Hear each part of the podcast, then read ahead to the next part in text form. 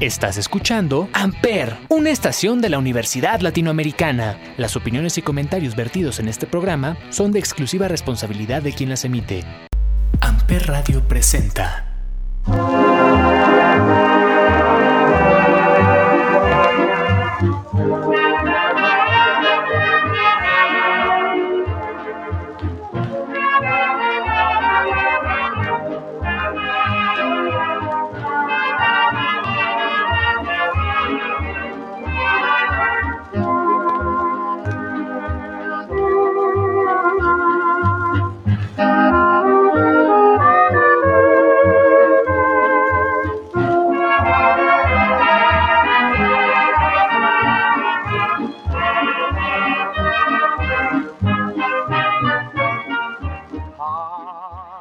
Hola a todos, bienvenidos a este podcast llamado Sonidos en el Aire a través de Amper Radio de la Universidad Latinoamericana. Y como todos los miércoles nos acompaña Olivier. ¿Cómo estás, Olivier? Hola, Ismael, bien, gracias. Aquí contento de estar en otro episodio más de Sonidos en el Aire por Amper Radio. Así es, y bueno, como en este podcast siempre hablamos de música underground, artistas o álbumes históricos, eh, pues en esta ocasión quisimos hacer un pequeño especial, que más que especial tal vez es un homenaje eh, intentamos hacerlo también con mucho respeto hacia pues una de las enfermedades mentales que pues la verdad más afligen ¿no? a, la humanidad, eh, sobre todo en esta última parte de la vida que es la vejez. Eh, vamos a hablar de un artista que pues se ha dedicado durante toda su carrera desde 1999 hasta el 2019 a pues retratar enfermedades, esta enfermedad mental llamada la demencia senil eh, la amnesia o el, Alzheimer, retratarlo a través de discos, a través de sonidos y pues a través de discos que la verdad dan, por lo menos en mi caso, eh, me, cambió mucho la vida y que me hizo entender mucho mejor pues a familiares cercanos como lo son mi abuelo y mi padre que pues ambos sufrían de, estas enfermedades. Sí, es un, pues un tema tal vez de los más delicados, ¿no? Que hemos tocado en el, en el programa. Y vamos a hablar de un disco de un artista que, bueno, con el seudónimo de Caretaker. O podría ser el cuidador en español. Que su, bueno, su nombre real es James Leyland Kirby. Y que, pues, por sus propias experiencias personales, decidió hacer un disco que expresara lo que lo que siente una persona que está padeciendo de esta enfermedad, la demencia o el Alzheimer, desde sus primeras etapas hasta el final. Exactamente. Eh, digo, quiero recalcar esta parte de que pues lo hacemos con mucho respeto y pues eh, si quisiéramos hacer la invitación de que si alguien tiene un familiar con estas enfermedades o, uno mismo las está sufriendo, pues creo que este disco ayuda un poquito a, a darle más, ¿qué dirías tú? ¿Entendimiento? Tal vez. Pues sí, tal vez un poco de, comprensión. Pero pues también es un disco que si no están en buenas condiciones emocionales, probablemente no sea buena idea escucharlo, ¿no? Entonces hay que considerar eso. Sí, es un disco muy denso, muy, muy denso. O sea, se divide en seis etapas, lo cual nos da una duración de seis horas y cachito.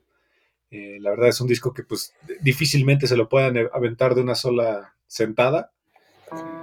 Yo lo he intentado y pues digo, lo hago mientras trabajo, entonces a lo mejor con eso funciona, pero no más, no más sentarse a escucharlo y sin hacer otra cosa sí está un poco pesado. Sí, la verdad es un disco emotivamente y también auditivamente pesado, ¿no? Por, por su longitud. Y pues por lo que sé, se hizo famoso a través de un reto viral de TikTok.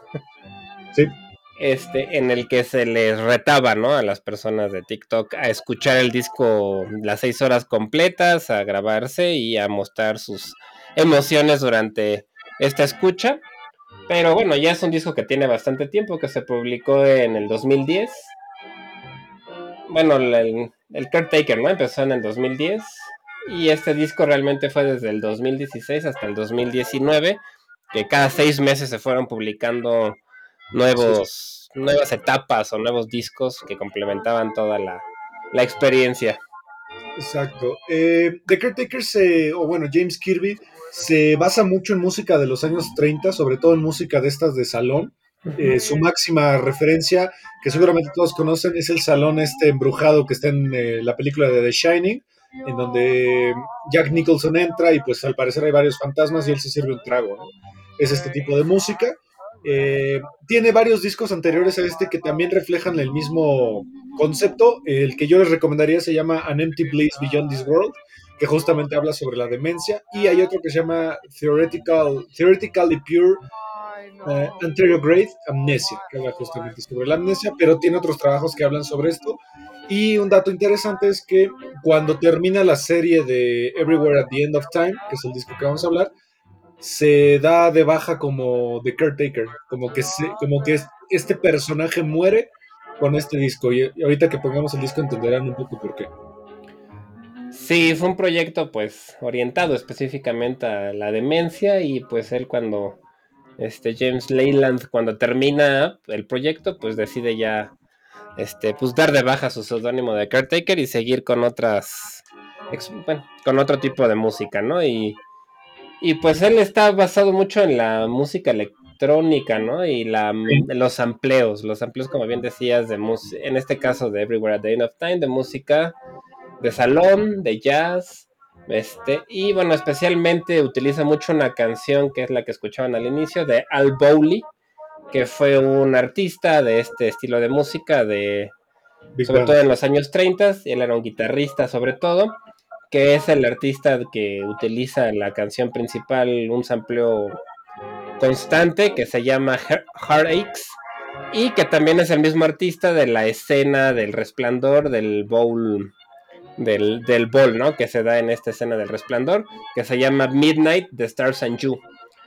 Y él utilizó varias frases de la canción Heartaches como nombres para las canciones que él utilizó a lo largo de su disco Everywhere at the End of Time. Exacto. El género general de esta de este tipo de banda se llama Big Band que son estas bandas que parecen casi una orquesta, que están en los salones y que en los últimos años se ha visto bastante reconstruida, ¿no? Porque pues es un poco de moda todo lo vintage. Entonces, pues esto es sumamente vintage. De hecho, es de los inicios de la música, tal vez grabada, como nosotros la conocemos. Y bueno, cada una de las secciones de este disco, pues está segmentada por esta, eh, estaciones y cada una de las estaciones pues representa una parte de la demencia senil, ¿no? La, los estados 1 a la 3 se llaman It's Just a Burning Memory, donde justamente todavía podemos identificar la canción con claridad. Se escucha como si fuera un este, fonógrafo. Sí, eh, como un disco antiguo y con la estática esta típica de los viniles. ¿no? Exacto, pero de repente hay momentos donde la canción se empieza a hacer como un loop y se repite y se repite y se repite, o de repente algo que me parece muy interesante es que se corta como de golpe, ¿no? La canción, que justamente es lo que representa, ¿no? De que a veces una persona con demencia senil pues eh, tiene memorias o tiene un recuerdo y ¡pum! De repente se le van. Sí, justamente a través de esta melodía principal va reproduciendo lo que él cree o lo que él siente que una persona con con Alzheimer o demencia senil o este tipo de enfermedades en las que se va perdiendo la memoria, pues lo que va sintiendo, ¿no? A través de un recuerdo que podría ser una canción, pues querida por la persona que sufre esta enfermedad, Exacto. En la versión de vinil, pues justamente cada una de las estaciones y cada una de las canciones incluso eh, trae descripciones de hecho, la, primera canción se llama Just a Burning Memory. Después viene We Don't Have Many Days, que justamente todos estos, títulos retratan, pues, cómo una persona con demencia senil puede ir identificando la gradual pérdida ¿no? Recuerdos, de memorias, o en el caso, por ejemplo, de mi abuelo, perdió motrizmente sus habilidades. Al final de su vida, pues ya eh, tenía que comer con ayuda, ir al baño con ayuda, etcétera, etcétera. Sí, la verdad creo que es una enfermedad que pues, la mayoría que hemos tenido, este, pues personas cercanas, sobre todo que llegan ya a una edad avanzada, pues es común, ¿no? Que terminen su vida sufriendo una enfermedad como esta. Y pues sí, la verdad es que sí es un disco pesado de escuchar y que puede ser muy emotivo, ¿no? Muy, bastante emotivo. Sobre todo si tienen en su vida a alguien que sufrió o sufre de este tipo de, pues, de enfermedad, ¿no? exactamente. Vamos a escuchar la primera canción de la estación 1 que se llama Just a Burning Memory para que más o menos identifiquemos esta canción que de hecho en cine sí tiene un nombre, se llama Leitmotiv. Exacto. Es la canción que acompaña principalmente a la, a la, a la película o en este caso al disco. El ejemplo más claro podría ser a lo mejor la Marcha Imperial de Star Wars o la canción de Harry Potter eh, o la canción de Indiana Jones, que de hecho las tres están compuestas por el maestro John Williams. Sí, es una, una melodía que se repite constantemente para pues evocar algún tipo de personaje o de acción que se está dando en una película y en este caso pues lo utilizan para para esta para este disco, ¿no? Exacto, entonces vamos a escuchar la primera canción de la parte 1 que se llama It's Just a Burning Memory del disco Everywhere at the End of Time de The Caretaker. Vamos.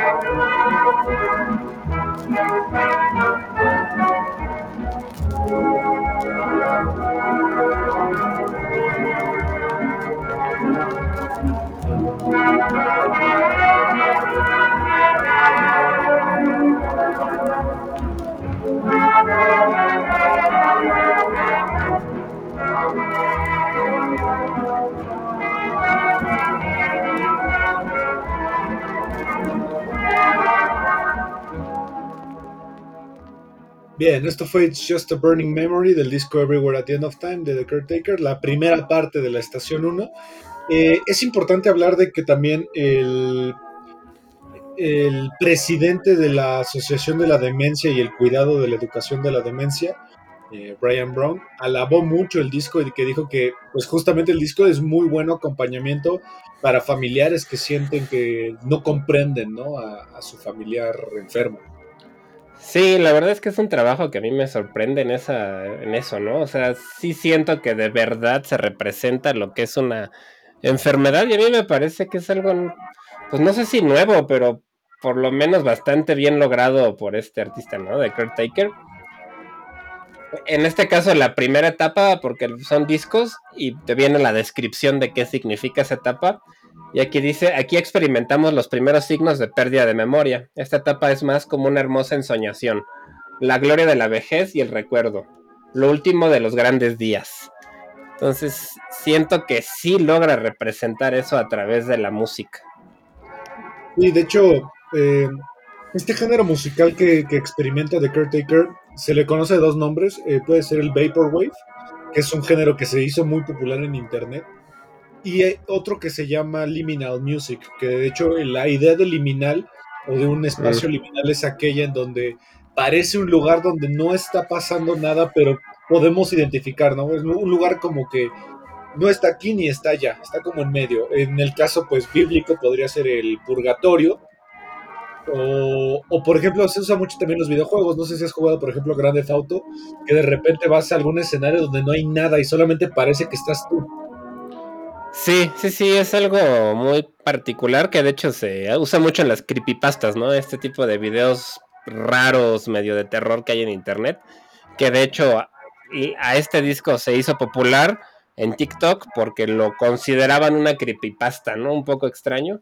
Sí, sí, sí. Y tiene también mucho que ver eso que hablas de los espacios luminales de, o liminales de, que son espacios en los que comúnmente hay mucha gente pero cuando los ves vacíos te generan una situación de aprensión como un centro comercial vacío, un hospital vacío, un hotel vacío, ¿no? Que es como en el resplandor precisamente que se ven escenas de un lugar que debería estar lleno, pero al momento de verlo vacío nos genera una situación de aprensión y de un poco de terror, ¿no? Nos da miedo. De hecho, los videojuegos de terror se alimentan mucho de eso. Por ejemplo, Silent Hill o los Exacto. donde justamente parece que tú estás solo en el planeta, en lugares, como dices tú, donde debería haber mucha gente. Sí, es algo que a lo mejor en los primeros meses de la pandemia se notó mucho, ¿no? Porque sí, sí, sí. sí fue algo que es raro. Sí, de hecho, eh, hay que hablar también mucho de, del arte. El arte está creado por Ivan Seal y de hecho cada estación tiene una portada diferente. En el caso de la primera estación, eh, pues es como un papel, un periódico medio doblado, pero se entiende qué es, ¿no? O sea, todavía podemos reconocer cosas dentro de, de este arte. Conforme avanza el disco, pues el arte se vuelve cada vez más bizarro. Sí, la verdad es que el arte está muy padre y sí representa también bastante lo, la idea que tenía el, el, artista y pues realmente es su amigo, ¿no? Por lo que sé es un amigo suyo el que le ayudó con estas obras de arte y quedaron, la verdad, también muy bien, ¿no? Y hay mucha gente que dice que no se entiende el, la música sin el arte tampoco. Sí, estoy de acuerdo. De hecho, Iván, eh, Iván Schill pues se dedica justamente a hacer arte minimalista, ¿no? Que, que evoque más hacia un sentimiento, más allá de que la obra pues sea compleja, ¿no? Eh, la segunda estación pues empieza con una canción que se llama A Losing Battle is Raging y la segunda estación tiene una característica de que pues ya todavía podemos identificar ciertas cosas de, la música, pero de repente los cortes son mucho más abruptos, la estática del, vinilo pues se siente todavía más fuerte y hay mucha distorsión. Sí, poco a poco vamos perdiendo la melodía con más, este, con sonidos o con se, se corta, este, se escuchan otras cosas, no se entiende realmente ya tan bien cuál era, ¿no? Exacto, entonces vamos a escuchar la segunda canción de la primera canción de la segunda etapa que se llama A Losing Battle is Raging. Eh, pues digo, tal vez parezca muy similar a la anterior, pero sí tiene ciertos detalles que nos dan la idea, ¿no? De que algo malo está pasando. Sí, es un disco que puede parecer muy repetitivo, pero que digamos que está en, en los detalles es donde está la, la genialidad, ¿no? Sí.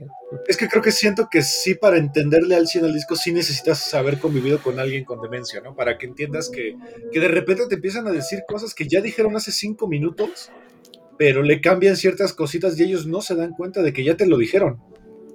Sí, sí, sí, eso es algo que, pues yo creo que casi todos hemos tenido el, una experiencia así, ¿no? Sobre todo ya cuando llegas a, a cierta edad donde tus familiares empiezan a envejecer, es, es, común, ¿no? Exacto, entonces vamos a escuchar esta segunda canción que se llama A Losing Battle is Raging, la primera de la estación número 2. Vamos.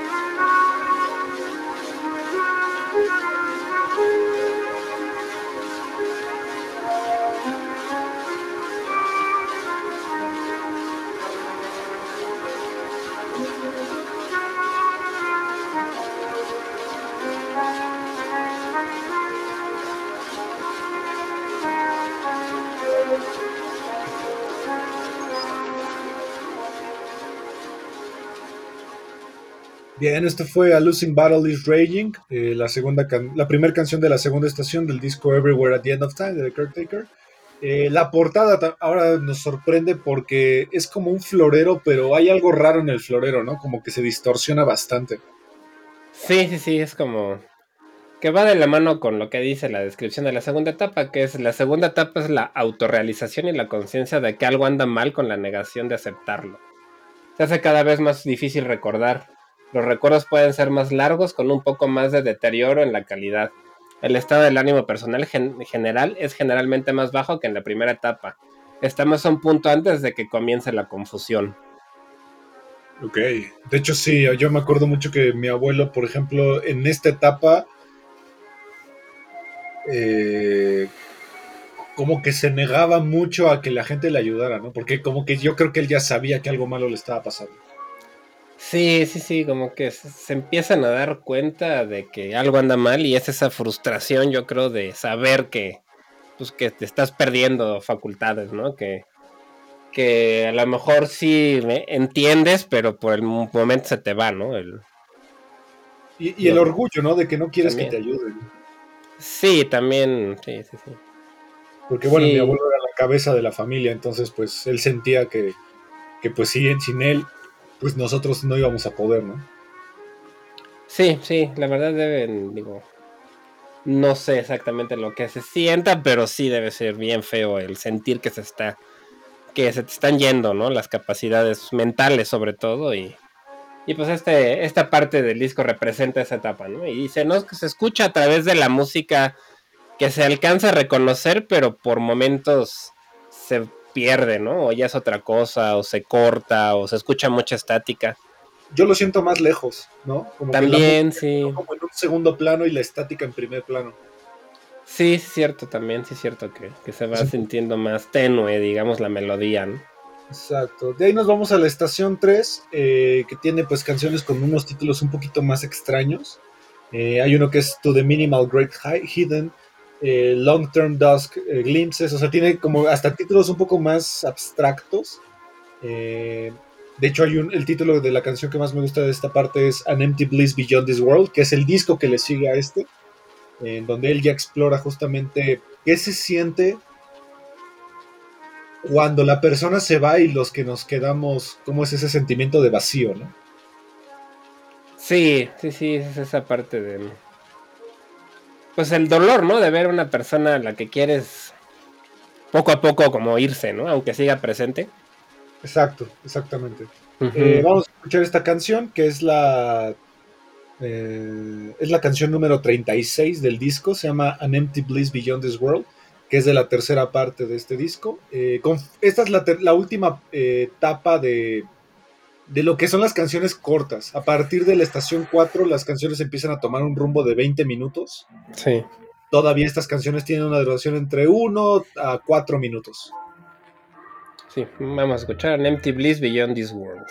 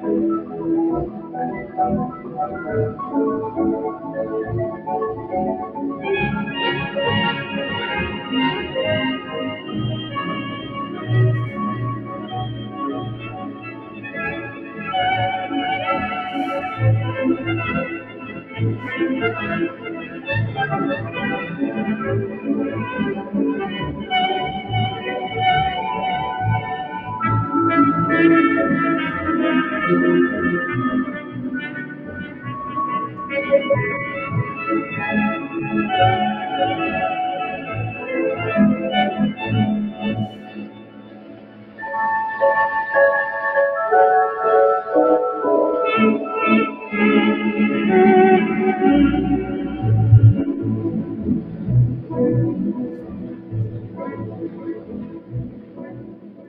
Bien, esto fue An Empty Place Beyond This World, eh, parte de la tercera estación del disco, eh, Everywhere at the End of Time de The Caretaker.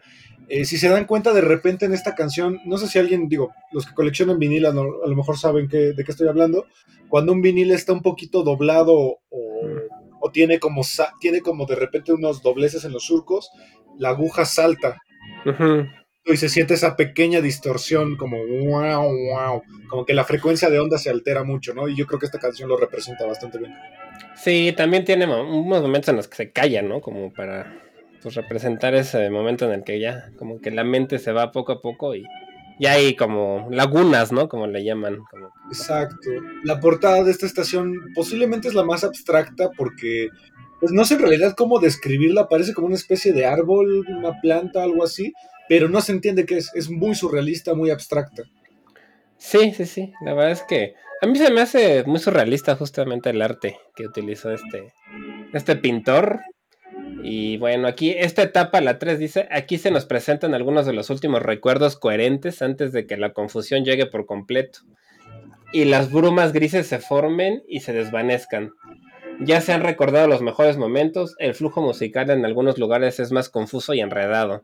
A medida que avanzamos, algunos recuerdos singulares se vuelven más perturbados, aislados, rotos y distantes. Estos son los últimos rescoldos de la conciencia antes de que entremos en las etapas posteriores a la conciencia. Ok.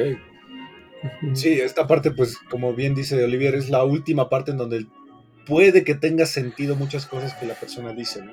Como que todavía puede hilar ideas. Sí, todavía tiene algunas ideas, todavía hay, recuerdan ciertas cosas, pero ya de una manera más, más vaga, ¿no? Yo, este, la persona más, de las más cercanas que fue, fueron mis abuelitas. Yo la verdad no conviví demasiado tiempo con ellas, pero las dos tuvieron esto y mi papá, cuando ya estaba a punto de morir mi abuelita, mi papá la fue a visitar, yo no fui, él me cuenta que que cuando lo vio no lo reconoció y que él sintió muy feo, ¿no? Que le dije, ¿tú quién eres? ¿no? La, la fue a ver y que le decía, ¿tú quién eres? No, pues soy tu hijo, Jaime, ¿no? Se llama y que ella le decía, no es cierto, Jaime no es así, mi, este, mi hijo Jaime es joven y no está pelón, ¿no? Imagínate qué feo se debe sentir, pues eso, ¿no? Que te diga tu mamá eso, ¿no? Sí, a mí me pasó, a mí me pasó con mi papá, me pasó mucho, digo, mi abuelo totalmente, no nos reconocía, pero mi papá al final le costaba trabajo reconocer a mi esposa, a, Leti. O sea, como que íbamos en la calle y pasábamos por su casa y la veía ella primero y no sabía quién era. A pesar de que ya la había visto muchas veces. ¿Sabes? Hasta que llegaba yo, ya, ah, ok, es Leti. Sí, sí, sí, sí, ah, sí. Eh, de, ahí vamos a la estación 4, que a partir de este momento, pues ya el disco se vuelve completamente extraño y surrealista. Eh, las canciones ya duran 20 minutos, y en la estación 4 son cuatro canciones nada más, de las cuales tres se llaman igual. Post Awareness Confusion, luego Post Awareness Confusion, luego hay un pequeño momento muy interesante que se llama Temporary Bliss State, en donde pues, se representa, ¿no? Es el momento de brillantes y pum, otra vez Post Awareness Confusion. Sí, que es un momento que pues parece que le pasa a mucha gente que ya está con enfermedades terminales, ¿no? Que tienen algún un periodo de tiempo en el que se sienten bien, como si se hubieran recuperado, justo antes de que empiece la etapa más grave o ya a punto de morir, ¿no? Que es un fenómeno muy extraño. Exacto, entonces eh, vamos a escuchar eh, la primera que es Post Awareness Confusion. Eh, repito, esta parte del disco ya se pone muy densa, ya es casi, casi podremos calificarla como ruido. Sí. Con pequeños destellos de cosas reconocibles, ¿no? Sí, justo. Entonces vamos a escuchar Post Awareness Confusion, la parte 4 del disco. Vamos.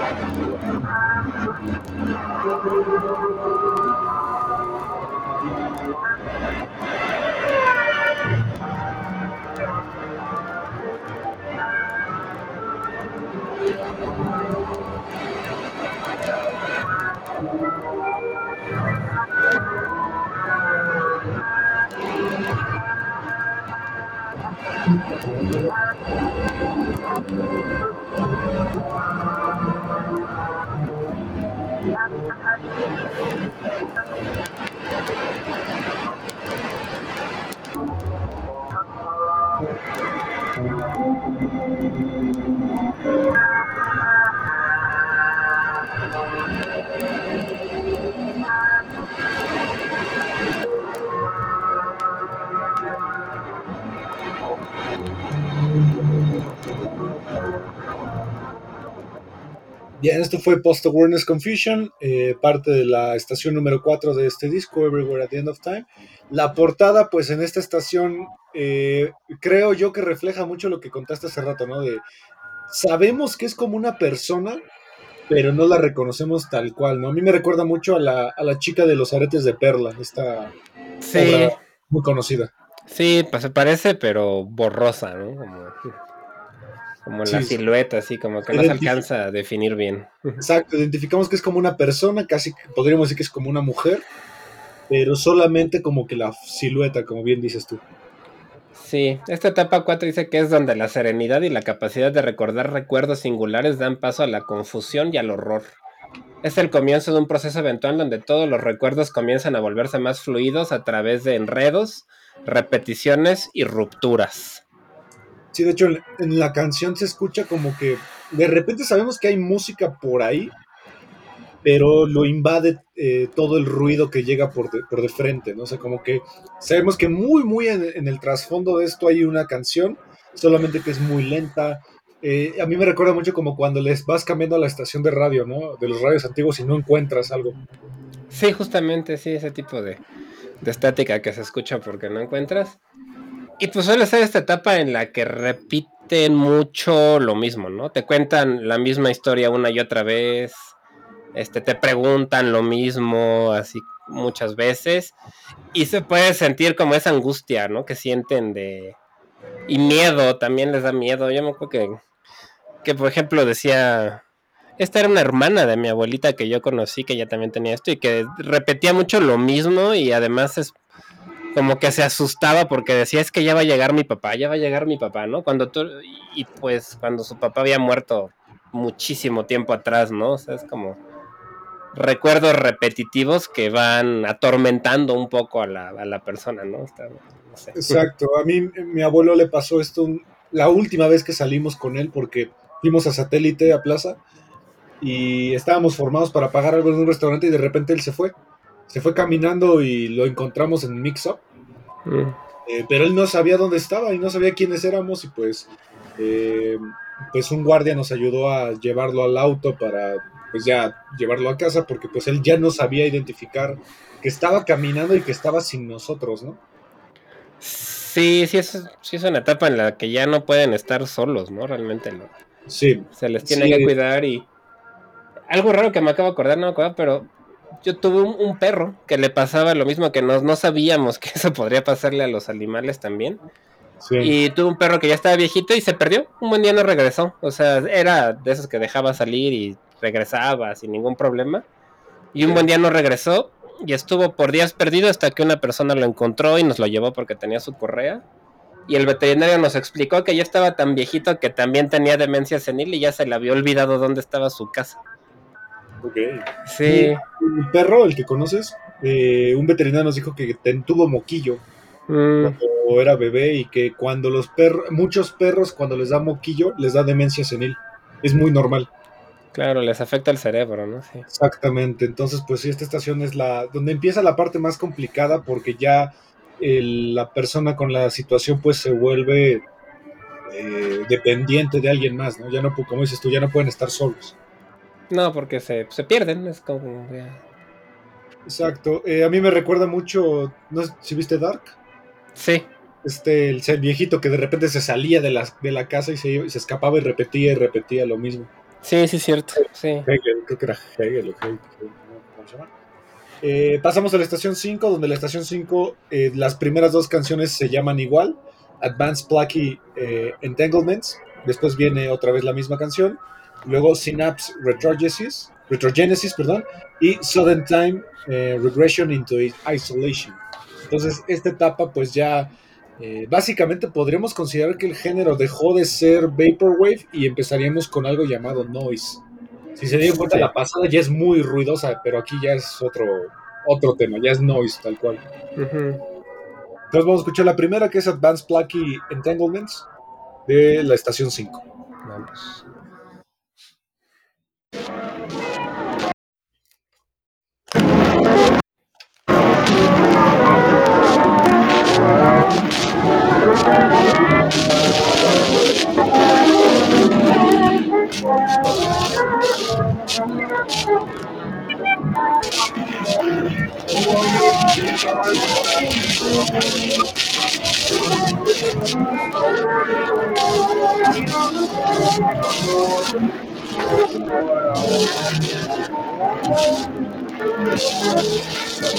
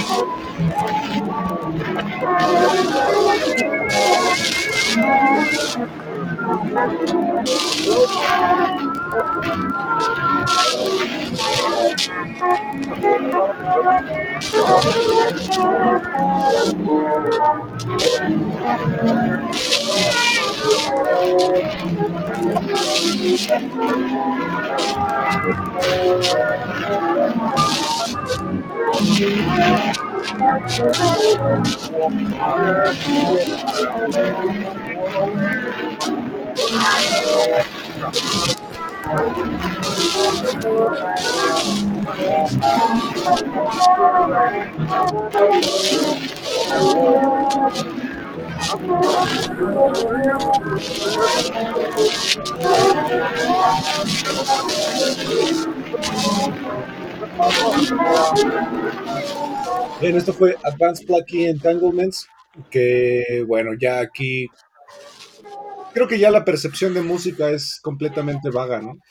Ya casi no se siente música aquí.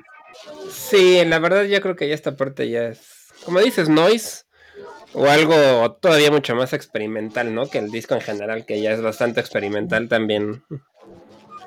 Sí, esta parte del arte pues nos representa justamente una... Yo, yo quisiera decir que es como una bailarina en una escalera, pero también parece como un hongo. Digo, la escalera creo que es lo único reconocible. Sí. Eh, pero la, la, el cero, lo que sea, la forma orgánica que está arriba, parece una pequeña bailarina, pero también parece como un hongo. Sí, es un, un arte muy extraño este ahí. Sí pueden verlo ya después. Buscarlo en internet porque sí está muy, muy, este, muy bueno, la verdad. Y también sí creo que sí representa muy bien el disco. En esta etapa 5 dice que los enredos más extremos, la repetición y la ruptura pueden dar paso a momentos más tranquilos. Lo desconocido puede sonar y sentirse familiar. El tiempo a menudo se gasta solo en el momento que conduce la, al aislamiento. Sí. Digo, en esta parte mi abuelo se la pasaba totalmente dormido. Casi todo el día estaba dormido, ya no podía comer solo. Y ya básicamente no podía hacer nada solo, teníamos que bañarlo, teníamos que ayudarlo a ir al baño, teníamos que darle sus medicinas, pero escondidas, ¿sabes? Como triturarlas y tener que obligarlo a tomárselas. Eh, ya es la parte complicada porque mi abuelo en la noche se caía de la cama. Mm. Y digo, mi abuelo era un señor de un metro ochenta y cinco. Sólido, macizo, entonces entre varios teníamos que ir a las 3 de la mañana a levantarlo.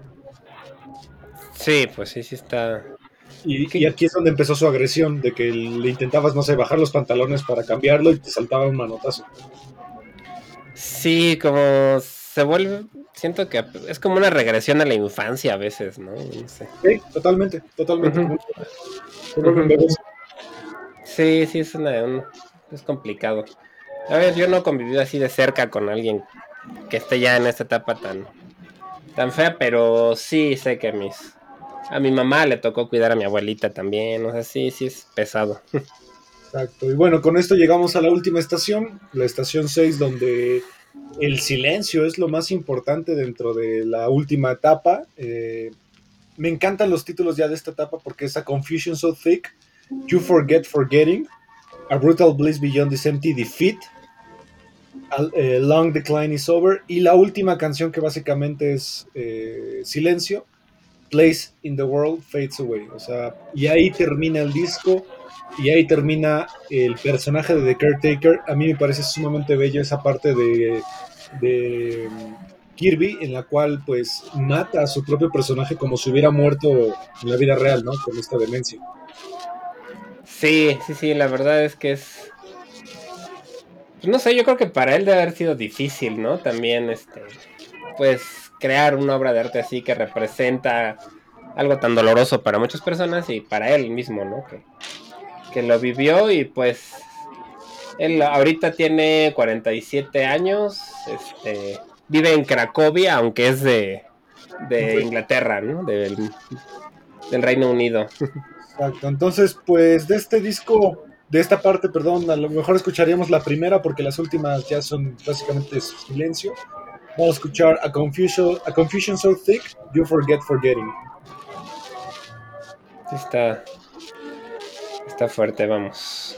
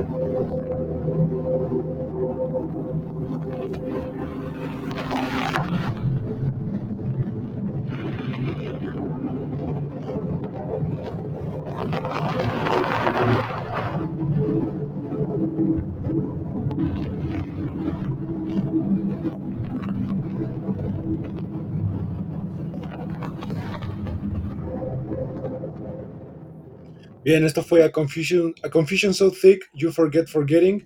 Eh, digo, evidentemente, aquí el disco pues se vuelve lodoso, denso, muy, muy brutal. Eh, el arte es la parte que más me gusta porque es un cuadro descolgado, pero desde atrás. Ajá, como, como con un marco con cinta adhesiva, ¿no? Pegado. Exacto, que es cuando justamente en un museo, pues alguien ya descuelga eh, un cuadro y pues se ve la parte de atrás como estuvo pegado en algún momento y pues ya no.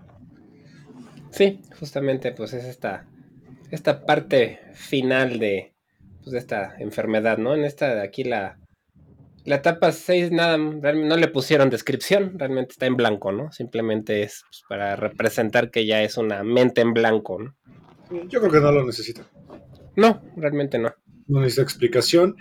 Eh, hay varios videos en YouTube de gente que pues ha explicado el contexto del disco, pero creo que para mí lo más valioso de los videos de YouTube son las reacciones de gente como cada quien tiene una interpretación distinta, ¿no? De, su sentir conforme al disco. Creo que cada quien lo vive distinto, por eso es una obra de arte para mí eh, tan, tan eh, importante y que creo que mucha gente debería conocer por lo mismo, ¿no? De que nos ayuda mucho a que comprendamos a la gente que vive este tipo de enfermedades, porque muchas veces pues caemos pues dentro de nuestra misma desesperación, caemos en, en la en la poca tolerancia, ¿no? De que eh, queremos que esa persona siga siendo la misma, pero pues eh, ellos no lo pueden evitar.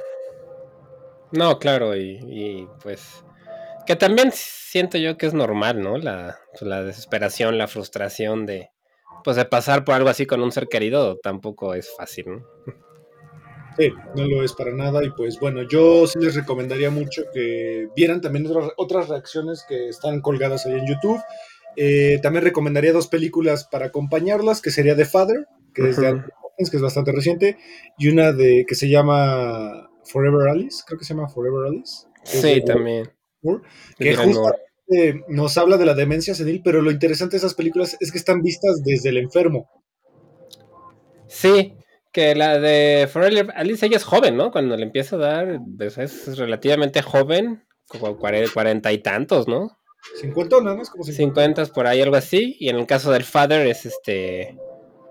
no sé, es Anthony Hopkins, ¿no? Ya, ya grande. Y a mí esa me gustó mucho porque sí siento. Yo no había visto algo como tan realista en cuanto a. Bueno, lo que yo siento como realista en, desde la percepción del enfermo. Exactamente. Eh, Repito, es un disco muy denso, es un disco que creo yo, yo recomendaría lo mejor que lo escucharan una estación por día, eh, o por semana, creo yo que escucharlo de corrido las seis horas, pues sí es pesadísimo y, y pues les, como decías tú al principio, ¿no? Si emocionalmente a lo mejor no estás ahorita en una buena situación, pues te puede despertar algo que no, no quieres. Sí, eh, mejor no, yo siento, o si a lo mejor tiene muy reciente alguna situación así en tu vida, pues tal vez no va. sí, digo, aparte estarte seis horas sentado escuchando esto, pues está, está, está pesado, está, está muy crudo. Sí, yo te quería hacer una pregunta, ¿lo consideras música realmente? O... es que al final viene mucho de la vanguardia, de los, del movimiento avant que creó John Cage. John Cage tiene una canción que se llama 412, creo que es 412 o 423, algo así, que son 4 minutos con 23 segundos de silencio. E, es conceptual, porque tú vas al auditorio y escuchas esta canción y va a pasar un pianista, va a abrir su piano, va a poner su partitura y un metrónomo. Entonces empieza el metrónomo y él se calla un minuto. Segundo movimiento, baja la tapa del piano, vuelve a poner el, cronómetro, abre el piano y otro minuto en silencio. Entonces ahí la idea de John Cage, que es el padre, para mí el padre de la música conceptual, eh, es que el público es el que hace la música, porque se escucha el tosido, eh, la garraspera, que alguien se mueve del asiento. Entonces esa es la verdadera música. El público hace la canción. Sí, sí, es, eso es interesante. A mí me recuerda un poco, por ejemplo, al número 9 de los Beatles, o Number 9. Ok. Que también es un poco esta repetición de algo constante.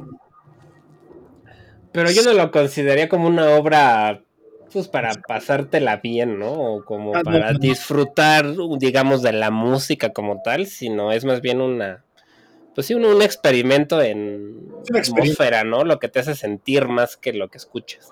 Es una experiencia. Sí, exacto, una experiencia. Eh, que puede ser muy catártica.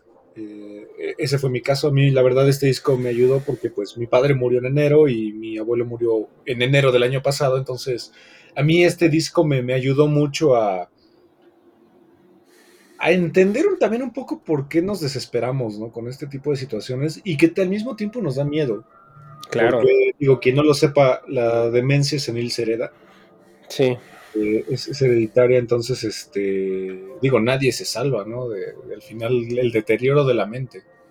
sí, yo, por ejemplo, mi papá ya es grande, tiene 83 años y afortunadamente sigue lúcido, pero él nos ha dicho varias veces que, pues él es doctor y siempre le ha importado mucho la parte intelectual, ¿no? Entonces siempre nos ha dicho que, que le da pavor llegar a algo así, ¿no? Como que después de una vida de darle tanta importancia a la intelectualidad, se le vaya, ¿no?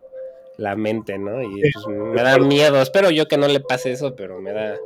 No quisiera yo que tuviera que pasar por eso, y espero que no. Ni nadie. Yo, yo tengo por ahí, ahí algo con esto, porque yo por esto de mi abuelo empecé a dar clases.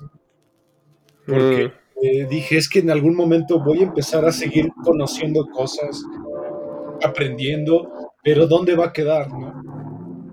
Sea, en algún momento se me va a olvidar eh, todo lo que sé, todo lo que hablamos en estos podcasts, me va a olvidar. Y por eso para mí la educación se volvió como algo que, me, me, llevó a entender que era un medio en el cual yo podía depositar cosas que sé y que trascendieran. Sí, claro. Sí, la verdad es que así es como uno, yo creo, sobrevive, ¿no? A través de los demás. igual el podcast, al final creo que el podcast es donde tú y yo hemos venido a depositar cosas que nos gustan, cosas que sabemos, y pues digo, tú y yo en algún momento, eh, pues nos iremos, pero el podcast quedará para la... La, posteridad ahí grabado, sí. Exactamente, esa, era, para mí esa es mi idea de, de ser educador y de tener contenido. Sí, sí, la verdad es que sí es una buena forma de, verlo, ¿no? Igual que el arte, es como ese, eso que queda, pues, del artista para la posteridad.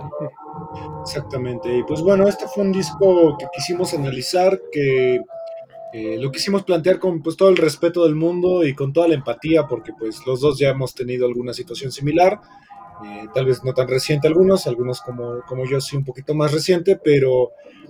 Eh, creo yo que sí es un disco que nos ayuda mucho a sensibilizarnos sobre que todos somos propensos a esto y que pues nadie es invencible. No, no, sí es como te hace ser un poco más humilde, ¿no? Y la verdad es que yo no conocí este disco hasta que tú me lo mencionaste y, y me gustó, fue una experiencia rara y diferente, pero admiro mucho la capacidad de representar una enfermedad, los sentimientos a través del sonido, se me hace que, que la verdad tiene mucho talento. Este tipo es genial. Eh, sigue siendo música, solamente que ya no es de Caretaker porque justamente pues murió el personaje con, el, con la historia del disco. Ahora ya solamente es este. Hace música como Leila Kirby. Y eh, otro disco que a lo mejor pueda ayudar, digo, es más accesible, pero puede ayudar con esto es eh, 10,000 Days de Tool, porque justamente 10,000 Days son 10.000 días en los que la mamá del vocalista Maynard James Keenan tuvo cáncer. No, sí, ¿qué tal? Cáncer, ¿no? Sí, que estuvo, estuvo enferma también. Y sí, sí, es algo similar, un poco más, menos experimental, digamos. Más que, bueno, que siendo tú sigue siendo... Sí, sigue siendo experimental, ¿no? Pero comparado con esto, pues sí es, e, es otro tipo de proyecto. Pero sí, sí es... La verdad es que es... Me gustó mucho. No, no es algo que yo escucharía como en mis tiempos libres o para un buen rato, pero como una experiencia, como tú dices, está, está muy interesante y muy, muy bien hecho, la verdad. Exactamente. Y pues bueno, gracias por escucharnos. Eh, sugiero que también acompañen el disco con el arte. Sí. Te ayuda bastante. Eh, yo he intentado comprar el disco, pero es, es ridículamente caro. Muy, muy caro. Yo también lo busqué y sí está, o no está, y los que están están carísimos. No, no, en eBay yo he encontrado el más barato en 10 mil pesos, los seis vinilos. Y pues Sí. no, no, no, es, es- es absurdo, creo. Pero, pues bueno, eh, YouTube afortunadamente lo tiene. Yo también lo he encontrado en, en Spotify, pero es como un podcast. O sea, alguien muy inteligentemente lo puso como un podcast. Gracias a quien lo hizo. De Eh, hecho, en, hay una página que se llama The Internet, Internet Archive, que es una página donde ar- archivan muchos, este, muchos proyectos, documentos, donde ahí lo pueden encontrar gratis. Se No, llama así The Internet Archive, ahí ponen este Everywhere at the End of Time y, y lo pueden descargar en varios formatos gratuito o lo pueden escuchar ahí mismo y de manera, o sea, es legal, no es es parte de la librería del Congreso de Estados Unidos, creo. de- se llama The, The Internet Archive. Eh, Digital Library Free, ¿no? Bueno. Y ahí viene, si lo buscan ahí está, lo pueden descargar y está... Ah, y hay libros. todo, súper. Sí, esa, esa está bien padre esa página, sí.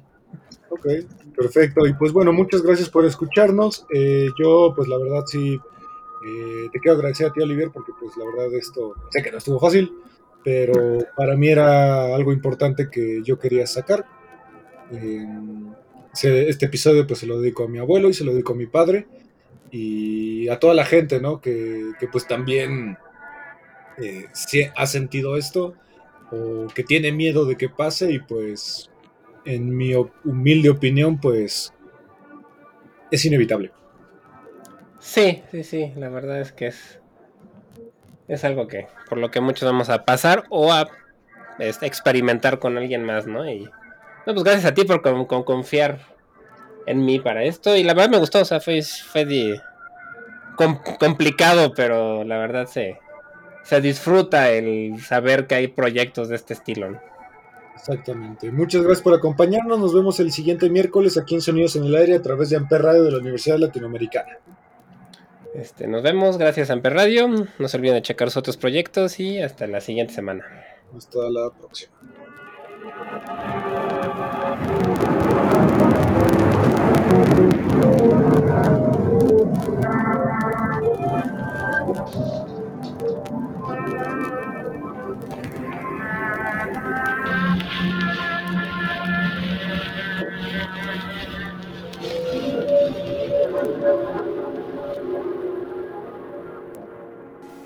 Radio presentó